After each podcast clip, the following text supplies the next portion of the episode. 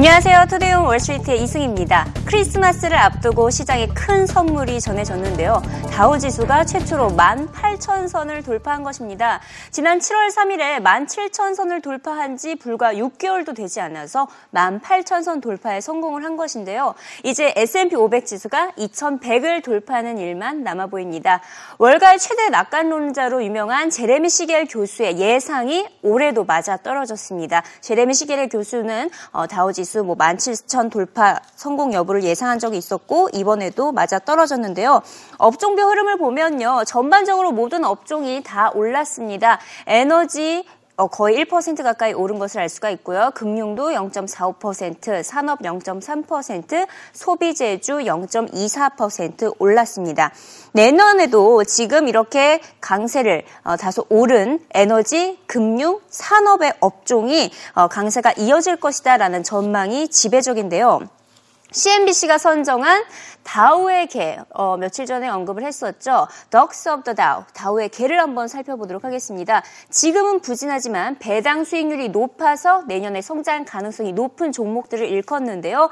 어, 일단 살펴보면요. 올해 기점으로 해서 이들 업체들의 어, 연간 수익률을 먼저 보시면요. 주가가 보잉의 경우에는 6%, 엑소모빌 8%, GE 8%, 쉐브론 10%, IBM 14%나 주가가 연간 기준으로 빠진 상태입니다. 아, 대부분 산업주와 에너지주가 많은 것을 확인할 수가 있는데요. 하지만 배당 수익률을 보시면 3%에 가깝습니다. 거의 3%를 넘거나 가까운 수준에 나타나고 있기 때문에 내년에 이들 종목을 주시할 필요가 있고 지금 이렇게 빠졌을 때 투자하는 것이 현명해 보인다라고 CNBC는 조언을 하고 있습니다.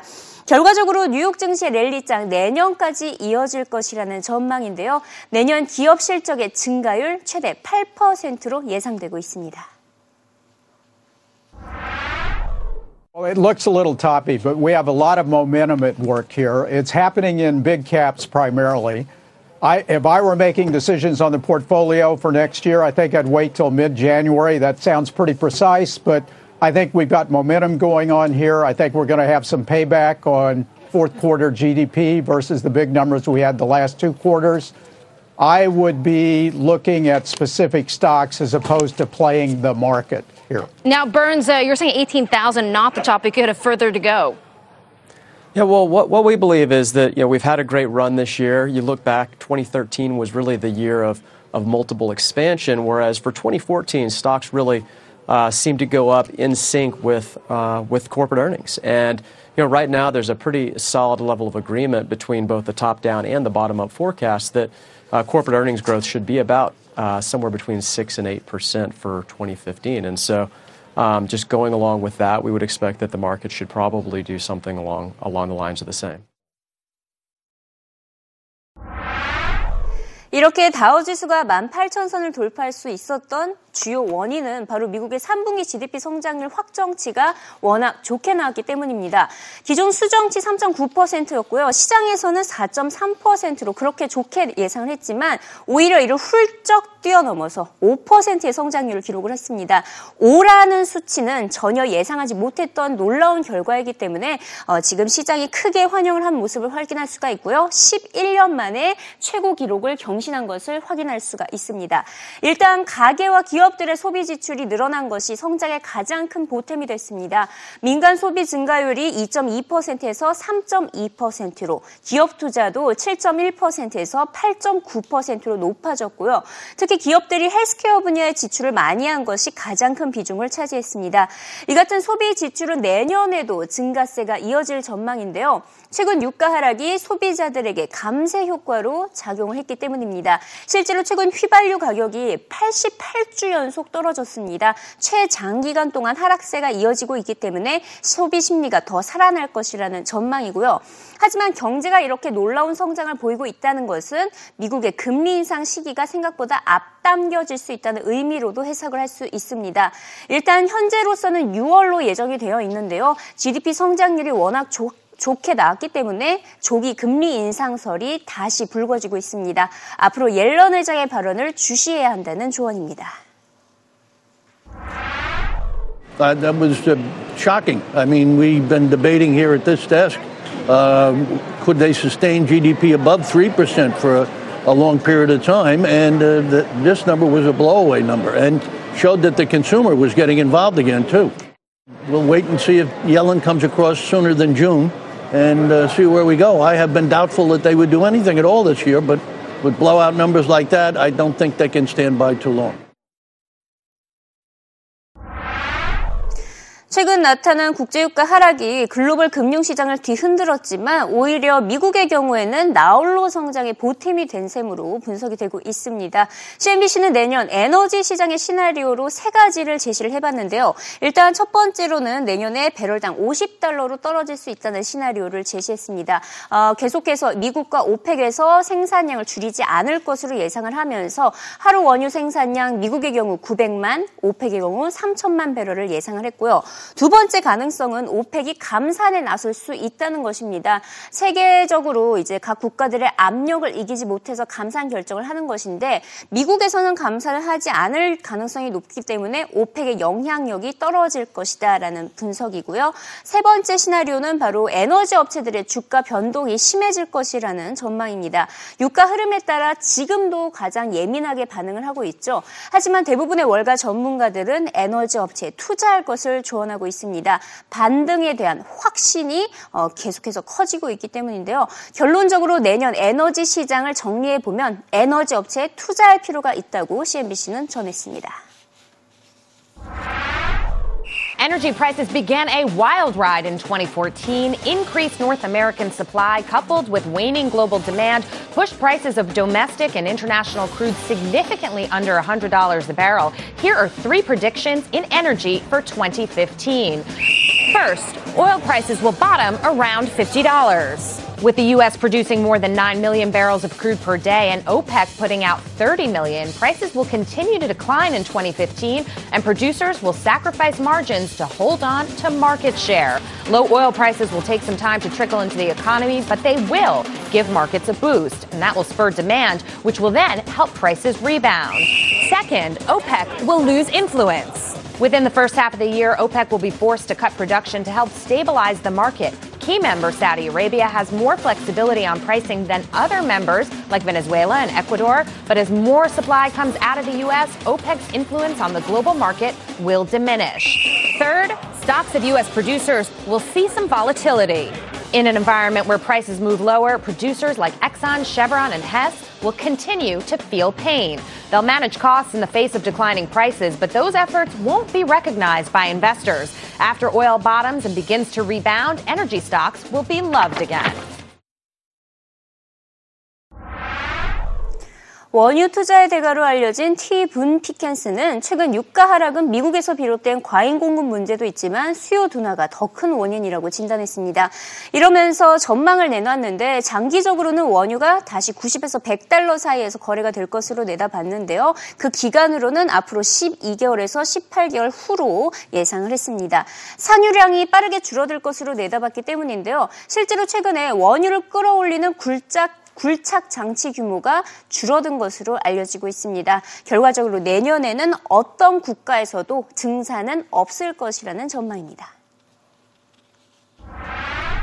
Uh, 12 to 18 months, yeah, I think. Now I'm I'm talking about Brent North Sea, which is five six dollars above West Texas Intermediate, and I think it'll be back up 90, 90 to 100 dollars a barrel in 12 to 18 months. The world got along just fine on $100 oil. And when you look at OPEC, which I want to comment about that, but you look at OPEC, and they have told us now three or four times in the last week, we are not going to cut production. We are not going to adjust supply. Uh, and they're making it real clear.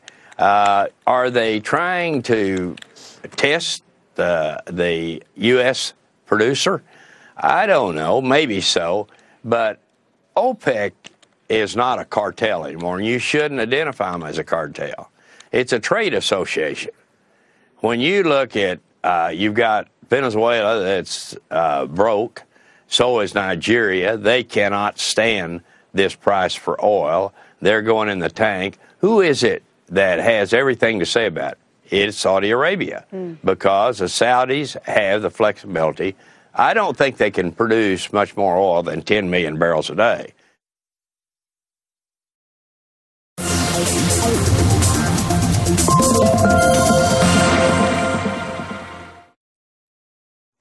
현재 시각 CNBC 헤드라인을 살펴보도록 하겠습니다. 올해 투자의 규제 워렌 버핏과 관련된 소식이 전해지고 있는데요. 최근 뭐 전 세계에서 제2의 갑부로 이름을 올리기도 했었죠. 아, 올해 워렌 버핏이 보유했던 종목들은 부진을 면치 못했습니다. 하지만 CNBC는 예상과 달리 어, 워렌 버핏이 손실을 보기에는커녕 큰 돈을 벌어들였다는 분석 기사를 다루고 있는데요. 그의 회사 버크셔 해셔웨이의 주가가 고공행진을 했기 때문입니다. 일단 올해 버핏이 보유한 종목에서 전해진 악재들부터 살펴보도록 하겠습니다. 우선 첫 번째는 영국의 슈퍼마켓 체인점이죠. 테스코가 회계 조작 논란으로 주가가 폭락하면서 워렌 버핏이 큰 손실을 봤다라는 소식이 몇 달 전에 전해진 바가 있었고요. 코카콜라 엑손모빌도 주가가 많이 빠진 데다가 IBM의 경우에는 올해 들어서 대형주 가운데 주가가 가장 많이 빠진 업체입니다. 14% 가까이 주가가 빠졌는데 실적 부진의 원인으로 인해서 이 워렌 버핏이 그 하루에 거의 뭐 10억 달러 이상의 손실을 본 바가 있었죠. 또 지난주에는 중국의 전기차 BYD의 주가가 장중에 46%나 폭락하는 현상이 나타났습니다. 하지만 이 같은 악재에도 불구하고 버크셔 해셔웨이 주가 수익률이 S&P 500 수익률의 평균치의 두 배 넘게 기록을 했기 때문에 이 모든 손실을 만회할 수 있었다고 CNBC는 전하고 있습니다. S&P 500 지수가 12% 오르는 동안 버크셔 해셔웨이의 주가는 28% 상승한 것으로 나타나고 있습니다. 자, 이번에는 러시아와 관련된 소식이 전해지고 있습니다. 어, 신평사 S&P가 러시아를 부정적 관찰 대상으로 편입을 했습니다. 다시 말해서 러시아의 신용 등급이 10년 만에 처음으로 강등될 수 있다는 것인데 그 강등되는 수준이 정크 수준입니다. 전혀 투자하지 못하는 국가, 투자 북 부적격 국가로 떨어질 수 있다는 것인데요. 다음 달에 강등 여부를 발표할 예정이라고 S&P는 전하고 있습니다. 현재 S&P가 어, 러시아 경제, 러시아 국가 신용 등급으로 제시하고 있는 등급은 트리플 B 마이너스가 되고 있습니다.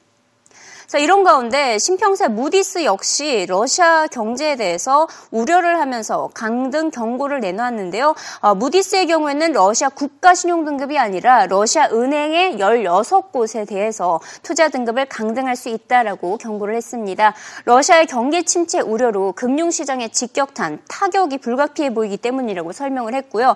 무디스는 내년 러시아 경제 성장률이 5.5%로 떨어졌다가 내후년에는 또 3%로 후퇴할 할 것을 예상하면서 앞으로 러시아 중앙은행의 정책을 주시하다가 과연 이 16개 러시아 은행들을 어, 투자 등급을 강등할지 여부는 차후에 발표하겠다라고 입장을 덧붙였습니다. 간만에 알리바바와 관련된 소식 짚어보도록 하겠습니다. 자, 알리바바가 짝퉁과의 전쟁을 선포했습니다. 9천만 개의 짝퉁 상품 판매에 목록을 삭제했다라는 소식이 전해지고 있는데요. 자, 이 사업에 무려 벌써 어, 한해 동안 1억 1 아, 1억 6,100만 달러, 우리 돈으로 한 1,770억 원을 투자한 것으로 알려지고 있습니다. 일단 명품 브랜드와의 약속을 지키는 동시에 더 많은 명품 브랜드를 영입하기 위한 전략으로 풀이가 되고 있습니다.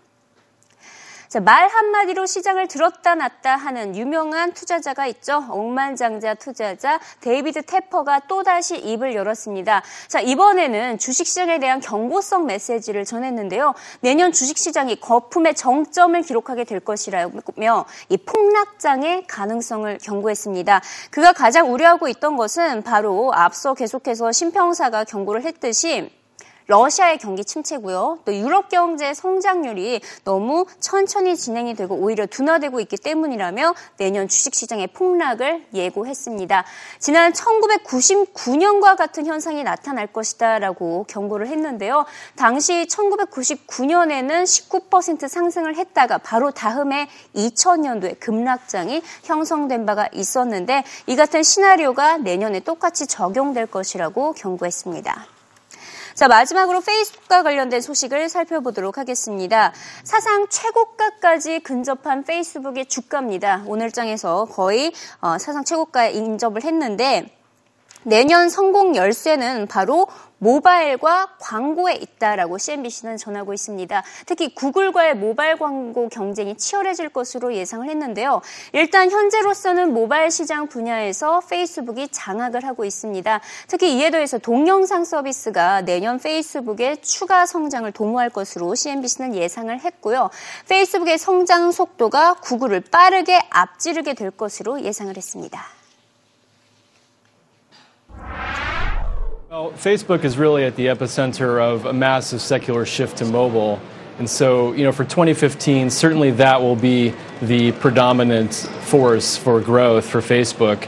And, and really, uh, they have established itself as the most legitimate mobile ad platform at a high scale. Now, incremental to that, we see a couple of things. Number one, video, as you mentioned the, the slow melting ice cube, if you will, of TV ad spend is starting to accelerate, and Facebook is one of the companies well positioned to capture that spend. And then, secondly, Facebook will begin to power advertising off of its applications across the broader web, and that network effect itself in advertising will be strong in our view. Um, so, what happens to Google, do you think, versus uh, Facebook, Colin, in, in 2015? Well, there's no doubt in terms of incremental ad spend online that Facebook is capturing an increasing share of that. But uh, what we hear from advertisers is that they're not allocating budget away from Google. So the competition is for that incremental spend. In that case, uh, Facebook will grow faster than Google, but both platforms are positioned to continue to gain share.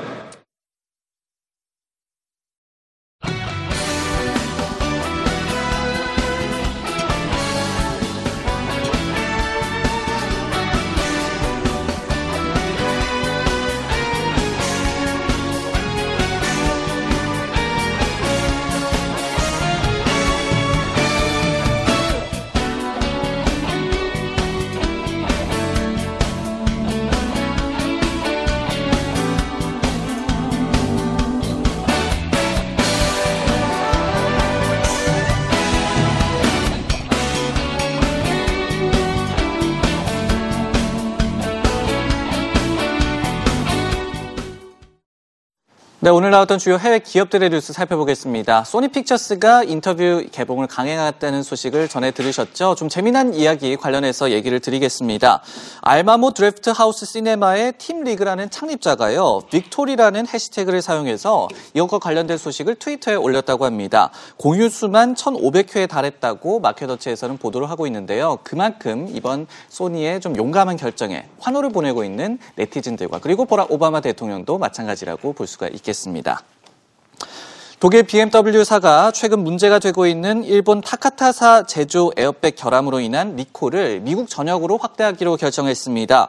현재까지 해당 에어백 결함으로 인한 사망 사고는 최대 5건이 접수가 됐는데요. 하지만 BMW 차종은 없었습니다.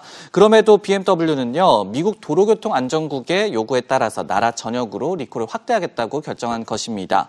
이전에 미국 전역으로 리콜을 확대를 결정했던 글로벌 차업체는 혼다와 마즈다, 포드 포드 그리고 FCA US LLC사가 있는데요. FCA는 피아트 크라이슬러의 미국 사업부 명칭이 되겠습니다.